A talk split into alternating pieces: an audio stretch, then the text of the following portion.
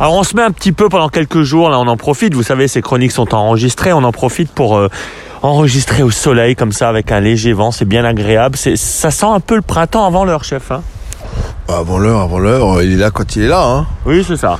Voilà. Bon Donc, qu'est-ce, qu'on, euh, ouais. qu'est-ce qu'on mange? bah, en fait, euh, il faut en profiter justement, euh, comme le printemps arrive, donc la, la saison de la coquille Saint-Jacques est bientôt finie. Ok. Donc j'avais envie encore de... Euh, de- demain matin, je reçois 80 kilos de Saint-Jacques euh, vivantes, donc en coquille, donc euh, on va les décoquiller et tout ça. Donc j'avais envie d'en profiter. On va faire un tartare de coquille Saint-Jacques à l'orange et avocat, très simple. Prenez des Saint-Jacques top fraîcheur, vous les achetez chez votre poissonnier, vivantes s'il vous plaît. Toujours un petit mot gentil, il vous les décoquille. Ensuite, vous les coupez en petits cubes. Assaisonnement, huile d'olive de qualité comme toujours, trait de citron, du jus d'orange que vous avez fait réduire préalablement.